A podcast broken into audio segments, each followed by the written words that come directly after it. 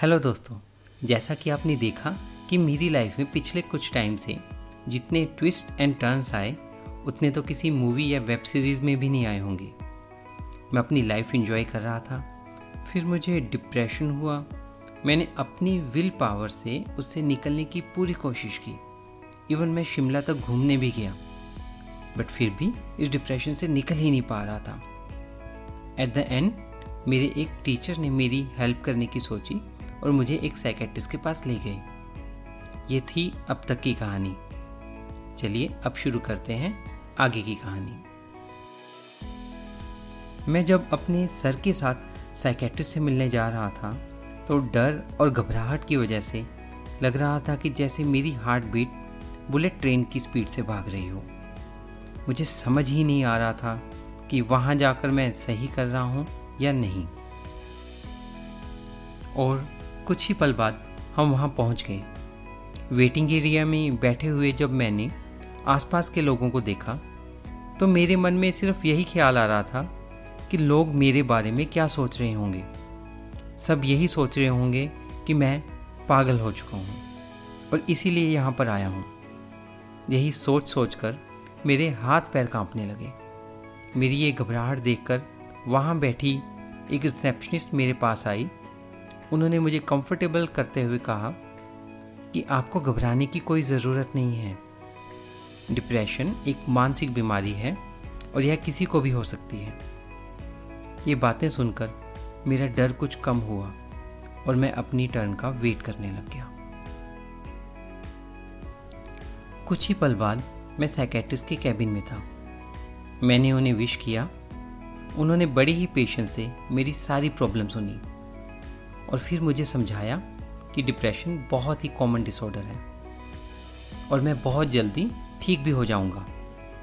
उन्होंने मुझे कुछ मेडिसिन प्रिस्क्राइब की और लाइफ को बेटर बनाने की कुछ टिप्स भी दी। पूरे सेशन में मुझे बिल्कुल भी एंग्जाइटी नहीं हुई। मैं उनके साथ काफ़ी कंफर्टेबल फील कर रहा था। सेशन कंप्लीट होने के बाद मैं काफ़ी लाइट महसूस कर रहा था। जैसे कि मेरे दिमाग से कोई बोझ सा उतर गया हो। अब मुझे लग रहा था कि मैं बहुत ही जल्द एक नॉर्मल लाइफ जी पाऊँगा।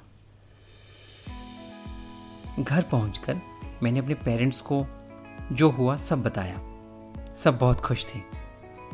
कुछ ही दिनों में मैंने महसूस किया कि मैं डे बाय डे डिप्रेशन से बाहर निकलता जा रहा हूँ। मैंने कॉलेज जाना फिर से शुरू कर दिया और दोस्तों के साथ पार्टी करना भी।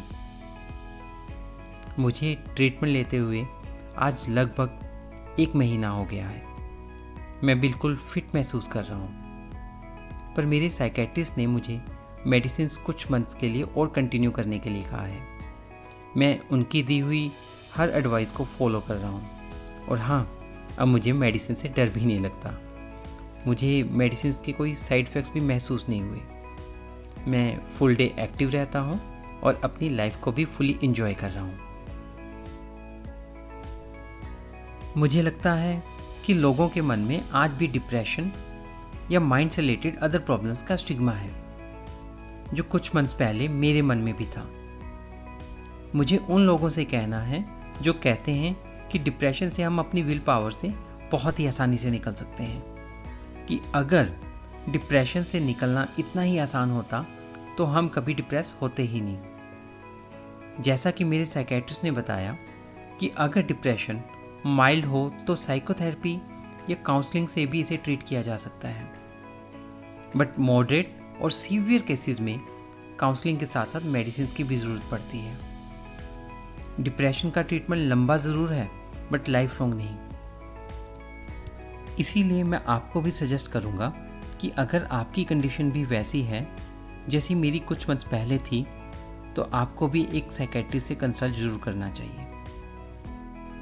दोस्तों, मेरा ये स्टोरी शेयर करने का मकसद आपको सही राह दिखाना था।